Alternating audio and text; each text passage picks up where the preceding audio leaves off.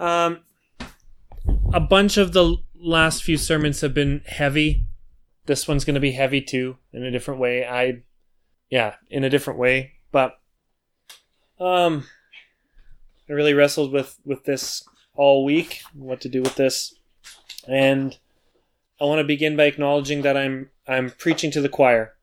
That for some people this might be controversial. I don't think it will be for for you guys or um, it's just a hard topic that I've it's weighed heavily on my mind and has for years now, and um, had an opportunity to talk about it. So I'm going to do so. We're stepping away from Second Samuel, obviously, but um, one of my, the, my favorite shows that's ever aired on television was a show called Band of Brothers, which aired right around the turn of the millennium on HBO, and it's about Easy Company, which were a, a paratrooper, a infantry people who dropped into D Day. Um, they were on the front lines of some of the most fierce fighting of World War II, and um, it's made brilliantly. It's it's devastating to watch. It's all based on historical fact. It's very thorough that way, and I think there's like ten episodes, but the best episode is the second last episode. It's called Why We Fight, and it shows Easy Company in Germany um, stumbling into uh, stumbling upon a concentration camp for the first time and seeing um, the effects of that. The Germans had fled by that point, and they were unaware that this was there. They were unaware that this was happening. And one thing they examine in that episode is the German people all around them who knew of these horrors, knew of these atrocities, just regular folk, and just lived their lives like it was either not a big deal or they didn't pay it much attention. And after World War II, that was a question a lot of people had for just not the not the Nazis, not the SS, but for the regular German folk. How how could you let this happen? How could you allow this? And how culpable are the German people for the Holocaust? How responsible are they for the, the, the horrors next to them? And what was the Holocaust? Well, the Holocaust was um, superiority based on race. It was loss of rights for people who were considered less than human. It was centralized locations where people were housed and stored, um, forced labor. There was torture, dehumanization, and the purpose of it was extermination. Superiority based on race, loss of rights, centralized locations, forced labor, torture, dehumanization, extermination. Every one of these elements was present in the Holocaust, and every one of those elements was present in Canada for over a hundred years. Our Holocaust, our final solution to the Indigenous problem, has never been properly acknowledged, and its victims continue to live in the dark shadow of repercussions from the horrors they were subjected to for about seven generations. This is it's obvious why I'm bringing this up now Kamloops was has just happened. But growing up, did any of you learn about residential schools in school? Did some people did? Our girls are young enough now that it they learn about it. We talk about it every year, make a point of it. I don't remember a single time learning about residential schools all growing up. We talked about Japanese internment camps and the shame on Canada for that, but Never learned about residential schools at all until about five or six years ago at the school. We started to talk more and more about it, and it blew my mind when I learned about it. If we're talking identity, nearly every single person here today is identifiable by three identical factors race, nationality, and religion. For most of us, those three things are identical. For most of us, our race is Caucasian, our nationality is Canadian, and our religion is Christian. Our collective social identity, for the most part, as a church, is mostly white Canadian Christians, and that's exactly the same social identity of those who perpetrated the atrocities of the residential school system. They too were white, they too were Canadian, and worst of all, they too were Christian. If the German people were culpable for the crimes committed in their midst, I would argue that white Canadian Christians are culpable for the crimes committed in our midst as well. And I know what you're thinking. At times I think, well, that was a long time ago, or that has nothing to do with me. I, I had no part in that. And that may be true. Your personal responsibility, your personal culpability is so low as to be non existent. But while residential schools were a long time ago, although I will pause and say it wasn't that long ago, I was in grade 6 when the last residential school closed in 1996. 25 years ago is not that long ago by any scale of measurement. Um, most of you grew up going to school at the time when these things were flourishing in Canada. So it's not that long ago.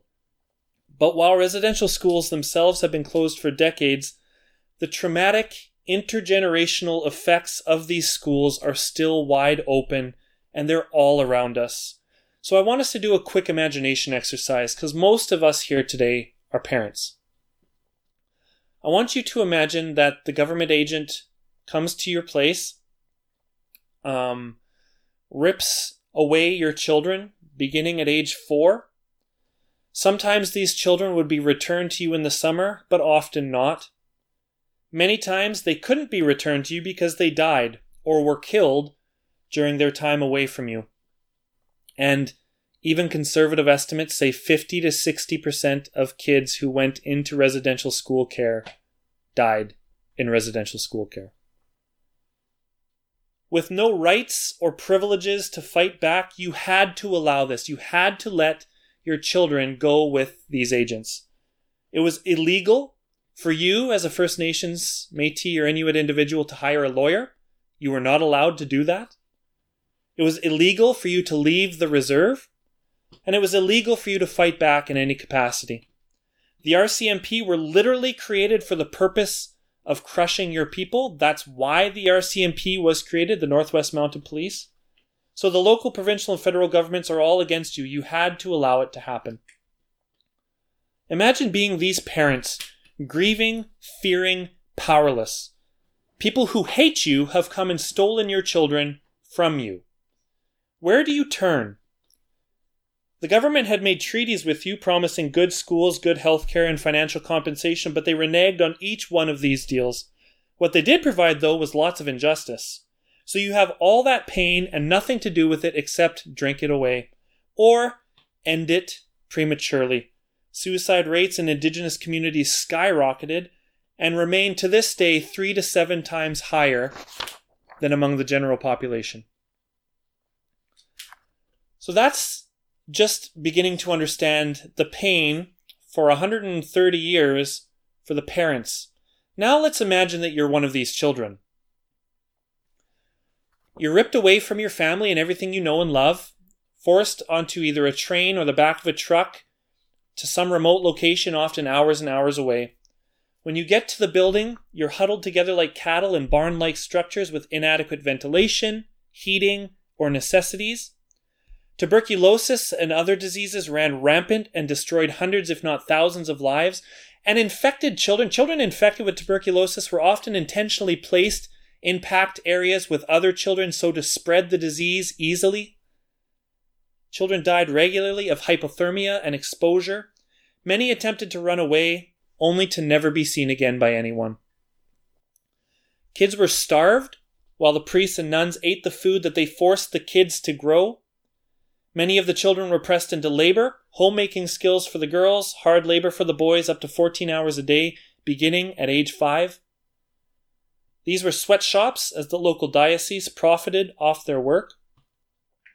Children were forcibly separated from siblings, even though they were in the same building, they were not allowed to communicate in any way.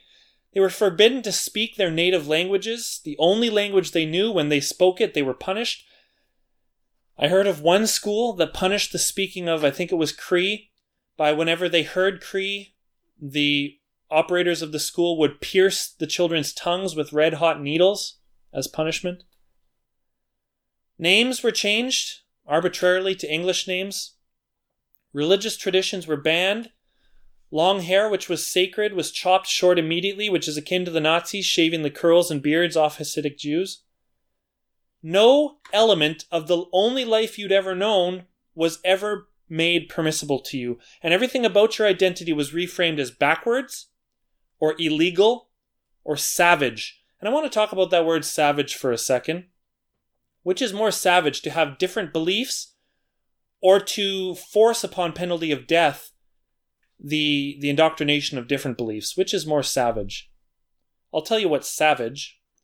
Abuse of every kind ran rampant in these schools. The whole thing was built on a foundation of spiritual and cultural abuse to begin with. It was literally intended to destroy their entire cultural identity, and they used the name of Jesus to do so. If that's not spiritual abuse, I don't know what is. There's physical abuse for minor infractions like spilling soup or waving to your sibling. There was burnings, whippings, cuttings, I heard of one school where little children who soiled themselves were forced to eat the mess that they had made. Many, many, many children were beaten to death. Sexual abuse by the priests was also far too common. Many survivors, both male and female, speak of this, of laying in bed at night, hearing the jingling of the robes coming down the hall, wondering if that was their turn that night or not. I listened to Murray Sinclair, who is a hero, a Canadian hero. He's an Indigenous judge and who was chairman of the Truth and Reconciliation Commission.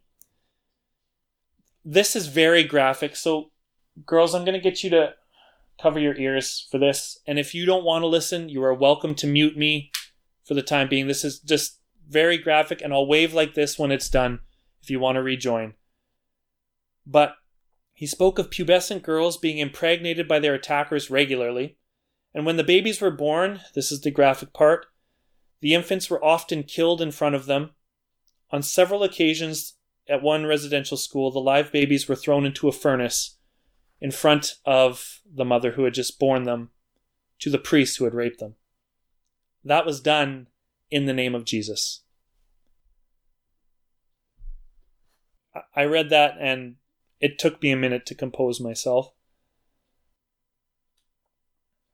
Understandably, many children attempted to run away. Many children took their own lives. On several occasions, children burned down their residential school, and in at least one instance of arson, it killed every child sleeping inside. Throw in the torture of loneliness, of distance from everyone who has ever loved you. Throw in the torture of uncertainty of survival, of constant dehumanization, constantly being made to feel like you are less than human. That starts when you're five years old, when you're Zoe's age, 12. How do you deal with that? And it's every Indigenous child across the entire nation. How does that change a child? How does that change an entire people group? And if you died, which was frequent, you were often tossed into an unmarked grave, like the one found in Kamloops. It is by no means the only one. Survivors speak of almost every single residential school having a similar site. Uh, so Kamloops is is the norm. It's not the it's not the exception. Almost all of these facilities had something like this. And what does an unmarked grave signify? Why is it universally recognized as evil to toss people into an unmarked grave? It's because an unmarked grave signifies that the life or collection of lives that have ended were not excuse me, we're not worthy of remembrance. We're not worthy of recognition.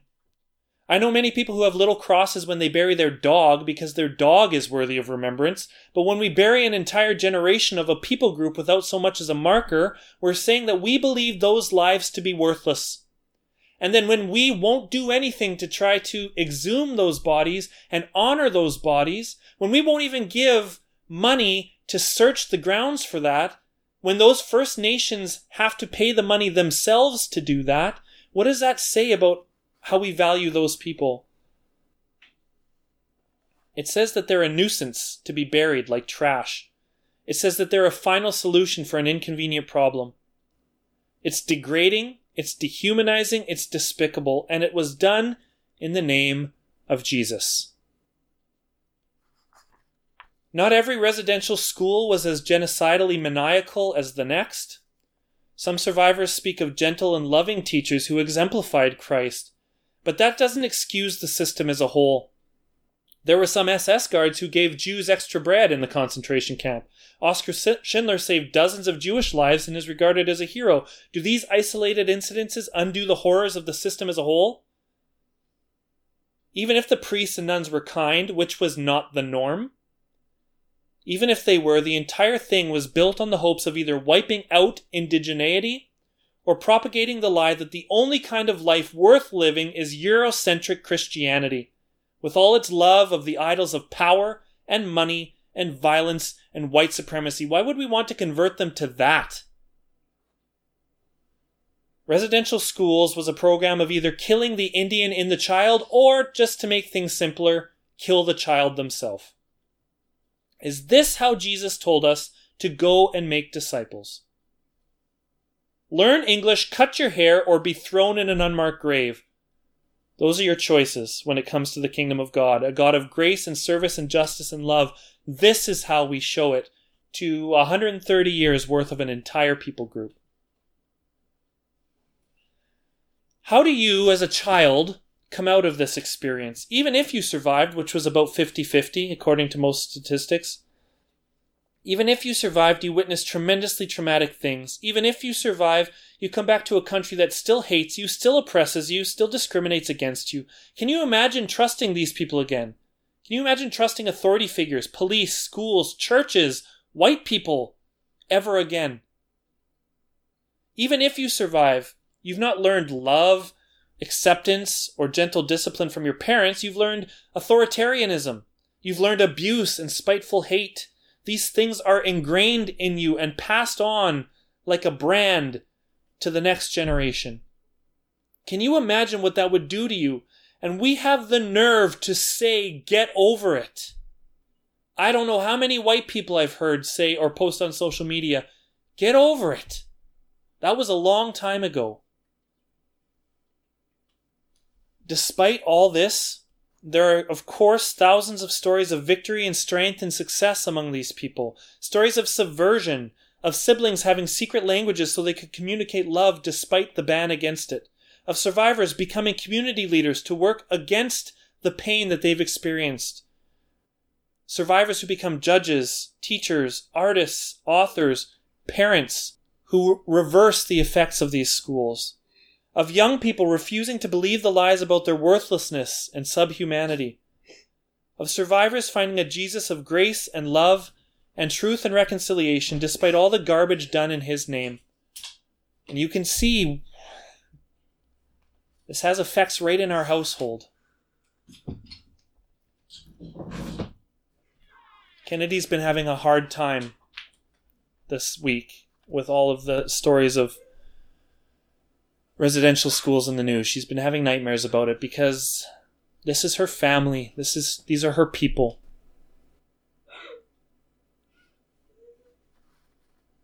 These success stories are just as important to tell as the tales of trauma, and I hope we listen to the, the survivors who tell them. They're not my stories to tell. In fact, well, I'll get there. We can't escape the 150 years of pain and generational trauma that residential schools have inflicted on our Indigenous neighbors. And when it wasn't residential schools, we as white Christian Canadians found hundreds of other ways to perpetuate the evil uh, of residential schools. It didn't have to be the schools themselves. We cannot escape the fact that the people who perpetrated these crimes against humanity and allowed them to fester and boil even today are people like us. European settlers did this. Canada did this. The church did this. White Canadian Christians did this. No, you did not do this. But our people did do this. So it's up to white Canadian Christians to take steps towards both truth and reconciliation. And I see far too many white Canadian Christians denying truth, denying reconciliation. I understand there is reluctance to do so, probably for many people listening to this today. There are already so many tragedies in the world, and our heart can only hold so much. Plus, hey, that was a long time ago. Plus, hey, they need to get over it already. Plus, hey, they're just looking for excuses and financial handouts. Plus, plus, plus, plus, whatever ignorant excuse for not caring or not helping you want to come up with, you'll come up with them, and I've heard many. In fact, I received an email this week from a local pastor who I hold in high regard, and he was responding to a post that I had made on Facebook. The post was a quote that I found on Twitter by a man named Charles Adler, and the quote read this I ask myself, would Jesus have dumped the flesh and bones of 215 children, one of them a three year old, into a massive pit? No tomb, no stone, no markers of any kind? And the quote ends with The church's mission with residential schools, and Canada's mission too, I might add. The church's mission was to take the Indian out of the child, which is a quote from, um, oh, I forget his name now. Uh, Sir Ryerson, I think, had the quote. It might have been John A. Macdonald himself. The church's mission was to take the Indian out of the child, and it seems to me they took the Christ out of the Christian.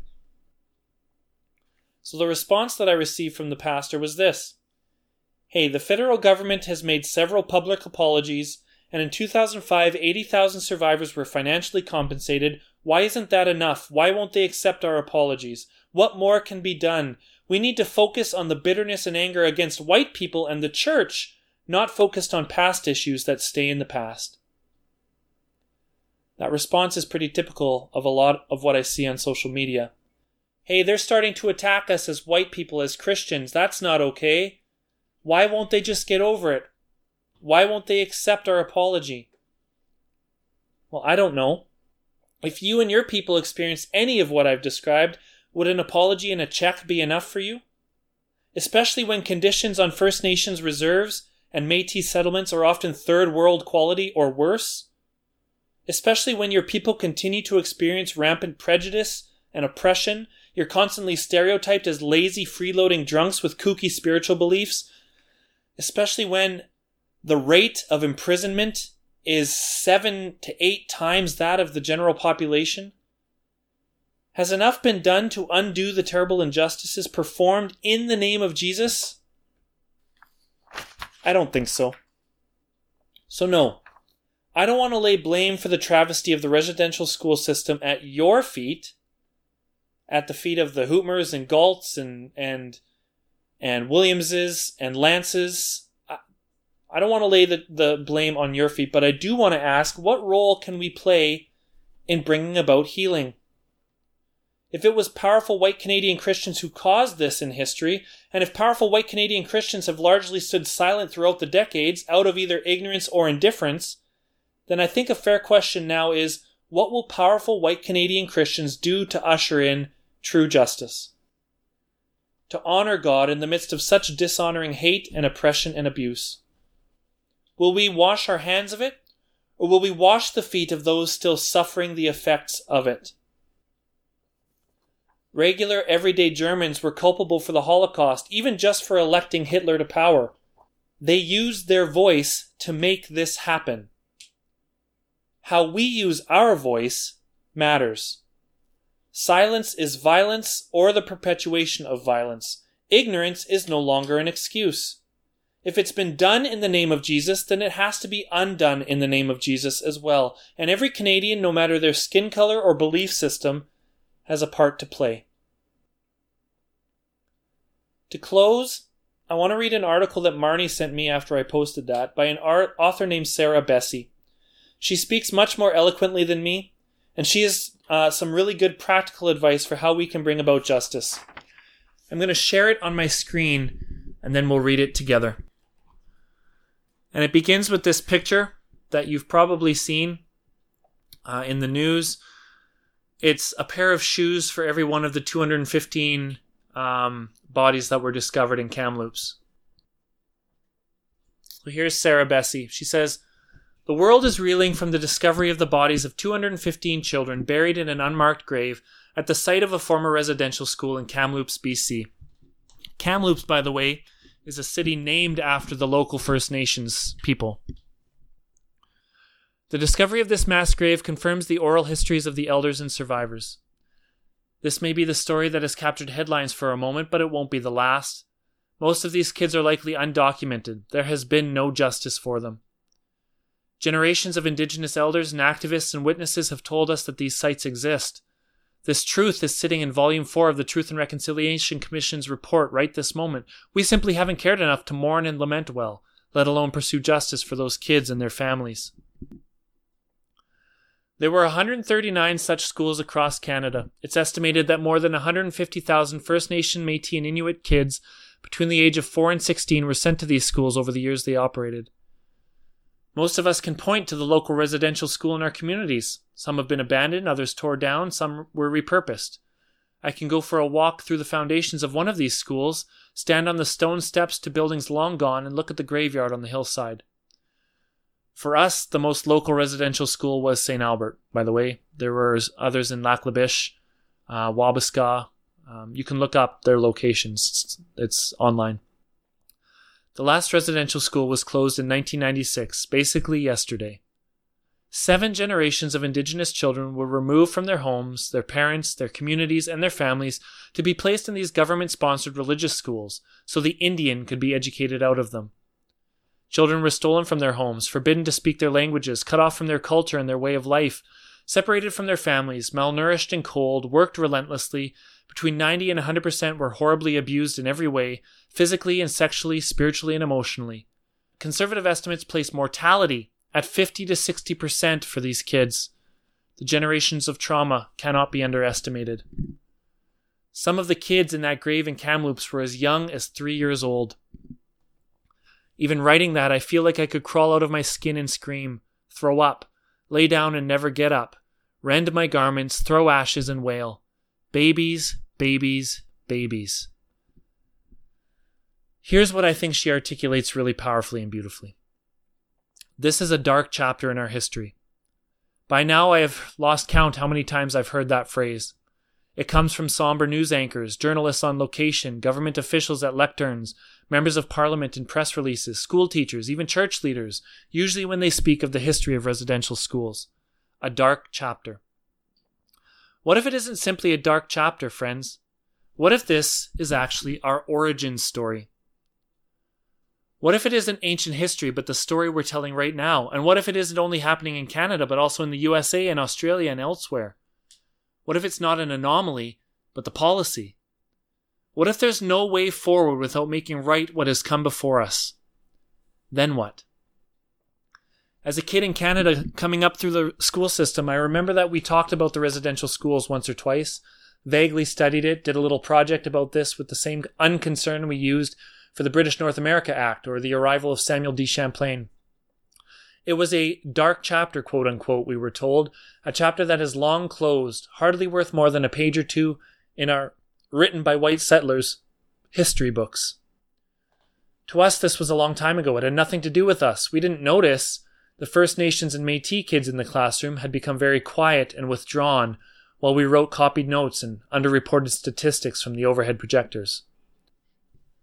No one told us there were still residential schools open and operating at that blessed moment. No one named the truth that it wasn't a residential school, not really. It was state sanctioned genocide at concentration camps for children, explicitly intended to kill the Indian in the child, and so erase indigenous people and cultures. It wasn't until my late 30s that I learned of the 60s scoop, which was yet another government sponsored policy towards indigenous children. Once the residential schools fell out of favor, the governments and churches began to quietly close them, instead opting to take indigenous children from their homes and families to be fostered and adopted by non indigenous families in a campaign. Not only were these children taken from their parents and grandparents from their families, they were also stolen from their way of life, their culture, their language, their heritage, often at the mercy of the foster care system. Even their names were lost. A friend of mine who was herself taken by the scoop testifies about sisters and brothers she's never met a mother who fell apart in their absence, who wouldn't, grandparents who died without ever knowing where she was or if she had even survived, and the nights of loneliness and devastating grief she endured as a four year old, taken from the only life she knew and dropped into a whole new world. My friend is only a few older than few years older than me. We are of the same generation. Obviously, that last part is like a punch to the gut for our family. Um, welcoming Kennedy as a kinship care child into our home. That's why we work closely with her family. That's why we have open lines of commu- communication with her. And that's why we're working to find a way for her to return to her people, to her family, if and when that's possible. Reverend Dr. Soong Cha Chan Rah writes that true reconciliation, justice, and shalom, shalom being the Hebrew word for the peace of fulfillment of life returning to how it should be, require a remembering of suffering, an unearthing of a shameful history, and a willingness to enter into lament. Lament calls for an authentic encounter with the truth and challenges privilege because privilege would hide the truth that creates discomfort. Privilege is a word that a lot of white people hate because a lot of non white people use it against us. Privilege doesn't mean that your life isn't hard just because you're white. Privilege just means that your skin color isn't the reason it is hard. It means you have access to um, abilities and powers that other people don't have. White Christian males are the most privileged people on planet Earth. And that's just true, whether you acknowledge it or not. Imagine the web attached to each child taken their grandparents, their parents, their siblings, their communities, and yet more children are in government care now than there were at the height of the residential school system. We speak of reconciliation in Canada. The government and church leaders seem to have all the right words. Forgive me if I don't feel moved by words anymore. Because we just found 215, and I'm going to butcher this pronunciation, to Tkemloops to Secwepemc children in an unmarked grave. It's highly likely every residential school has a similar site, and yet there aren't plans for a full truth telling or repatriation. Um, and then she lists a bunch of recent examples of prejudice against First Nation, Metis, and Inuit people. Um, one that's close to us in the Edmonton area, Ethan Bear of the Edmonton Oilers, is the subject of racist bullying at the height of hockey. The Roman Catholic Church, and I would add the Anglican Church, although they've tried to make some reparations, the Roman Catholic Church still refuses to pay compensation or make an apology that matters, all while having their schools publicly funded. I saw the Pope made an apology on Twitter yesterday, and it was. I admire this Pope for a lot of reasons. His apology was pathetic. He didn't even apologize to Indigenous people, he apologized to Canadians. Indigenous people, they're their own nation. First Nations people are of their own nation. Canada is the one who did this to them. We deserve no apology. Anyway, there's a major gap in education for First Nations kids. Um, we buried Tina Fontaine and no one was accountable for her death. Colten Boushie in Saskatchewan was shot and his killer walked free. The Canadian government is fighting compensation for survivors in court. I just signed, um, what's it called? I just signed what are what are they called when you want to make your voice heard in government? Anyway, the government, the, the liberal government is fighting compensation for survivors. They're fighting children in court that they don't need to compensate them. There's the ongoing epidemic of missing and murdered Indigenous women. There are treaty violations. We are in Treaty 6 land here in Clyde, and almost all of the treaty promises were broken. Uh, there's pipeline plans. There are deplorable living conditions on reserves who lack even running water in one of the richest nations in the world. The United Nations Declaration on the Rights of Indigenous, Indigenous People hasn't yet received royal assent in Canada, and Bill C 15 was roundly opposed by the Conservative Party. There is story after story of entrenched racism in the RCMP, which was again created to quash First Nation people, and on and on we go. These 215 kids are not a sad anomaly, they are the official policy of Canada and the churches. Ignorance isn't an excuse or absolution. This is not long ago, this is now. This isn't a dark chapter, this is our origin story, especially if we are descended from settlers and if we are Christians. Every step towards healing, towards justice, towards truth, towards reconciliation matters. So does every step away from it, every turned back or willful ignorance. We have so far to go, Austin Channing Brown says reconciliation is what we practice after we have chosen justice, and we still haven't chosen justice. Not really, not as a nation, not as a church. How do we change the future when we won't even fully tell the story of our past? The first thing we learn through the Truth and Reconciliation Commission is that we haven't we can't have reconciliation without truth, and truth demands justice. Reconciliation is an empty platitude without systemic change. So what do we do now? Well, we mourn we lament, we name and acknowledge suffering, we let our hearts break and we put away excuses, reasons, platitudes, and silence. We educate ourselves and each other. We light candles and attend vigils and lower our flags. We wear orange shirts and put teddy bears on our porches and pray. We tell the truth to our kids. We repent. We make reparations when we can. We actually read the Truth and Reconciliation Commission's report and the calls to action, and we take them seriously. We demand that the Canadian government and the churches commit funding to account for the genocide and to find the stolen children and restore them to their people.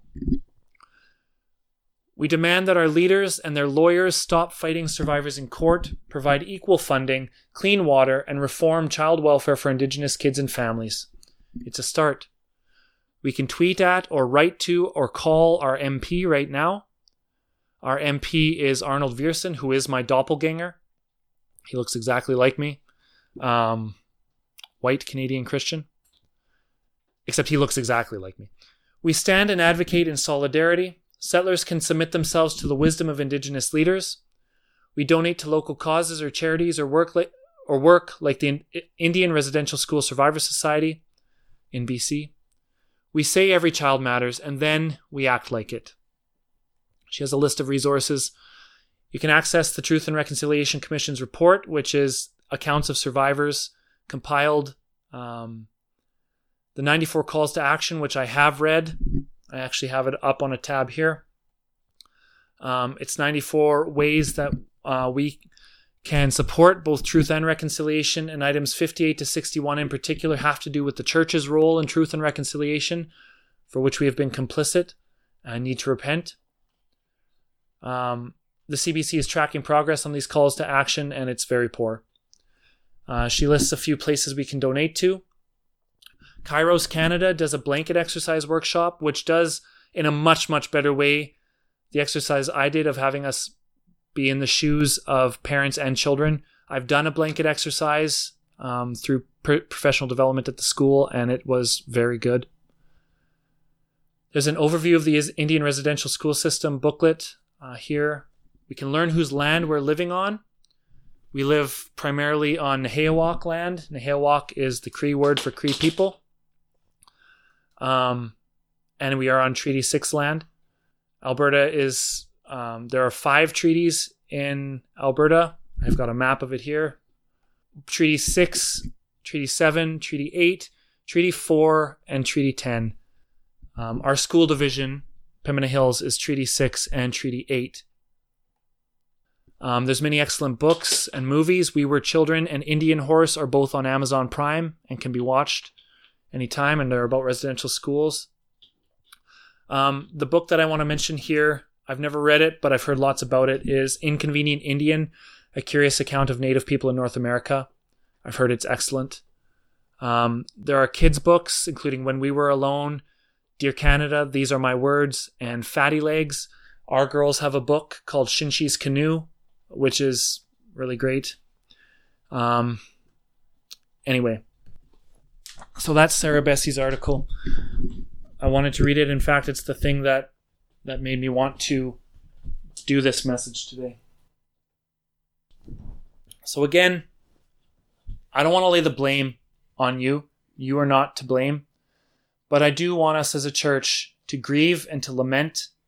I do want to see some change of attitude away from um, disinterest or um, even just ignorance, you just don't know about it, towards empathy and compassion, um, a stance of, of standing in solidarity with the oppressed, um, of seeking justice. Those are all at the very core of the heart of Jesus. Residential schools were done in Jesus' name. It looks nothing like the kingdom of God. No part of residential schools looks like the church, even though it was done by the church. Um, it was brutal. It was evil it was um, very unchristlike in every possible way. And I really believe that it's up to us, the, the hands and feet of Christ, to be agents of justice, to speak out truth, and to, to, to be participators in reconciliation. I know I'm preaching to the choir.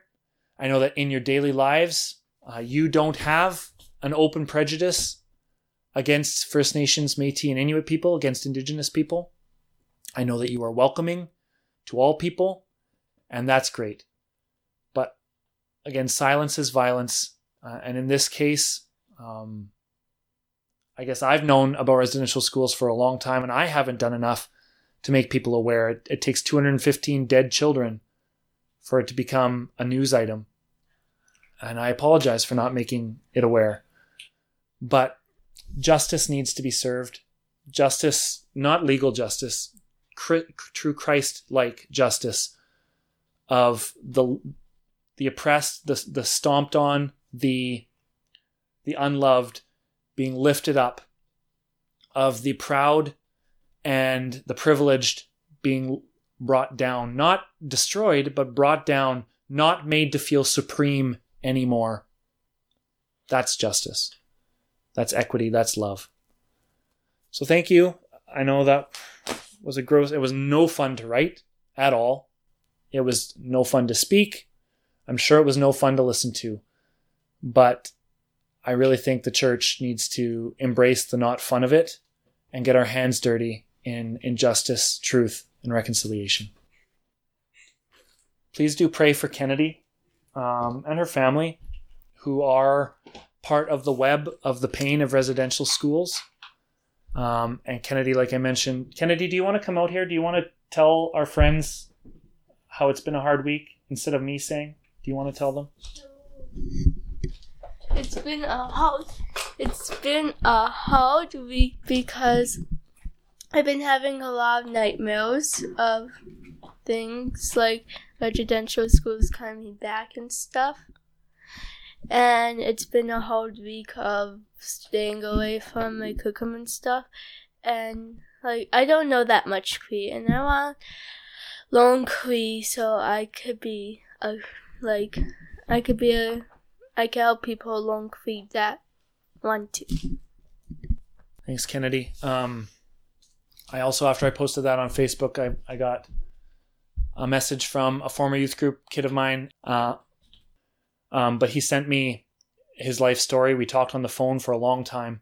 I asked for his permission to share his story, and he said, No, that's my story to tell, and I'm not ready to tell it.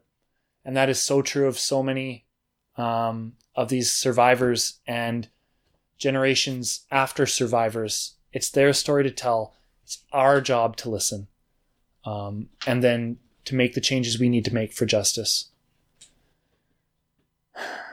Let's pray. God, we as um, we as the church repent for our brothers and sisters who did this and continue to do this, continue to subjugate and oppress, demonstrate prejudice against our First Nations, Metis, Inuit neighbors. Father, we are thankful for our Indigenous neighbors. Um, we're thankful for the strength and resilience that they have constantly shown against white aggression.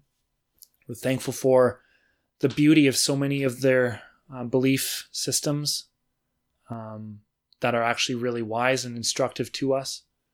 We're thankful for stories of success we weep and grieve and mourn and lament all the tragedy and all the pain that has been that they've been subjected to um, just because they're not European. And uh, we think of we think of survivors with ongoing trauma and uh, children of their survivors.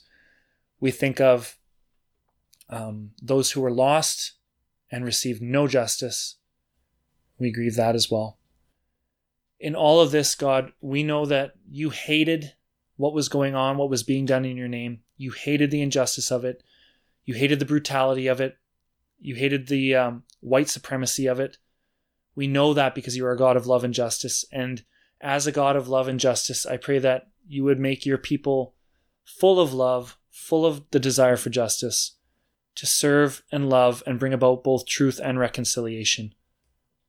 Um, we lift up our First Nation, Metis, and Inuit neighbors to you. We lift them up and pray. We pray forgiveness for those who stomp them down. There's a lot to pray, God, and I don't really know how to pray it. Um, but help us to be voices for um, justice, truth, and reconciliation. We pray all this in your name. Amen. Residential Schools was a program of either killing the Indian in the child or, just to make things simpler, kill the child themselves. It's degrading, it's dehumanizing, it's despicable, and it was done in the name of Jesus. Is this how Jesus told us to go and make disciples? I don't want to lay the, the blame on your feet, but I do want to ask what role can we play in bringing about healing?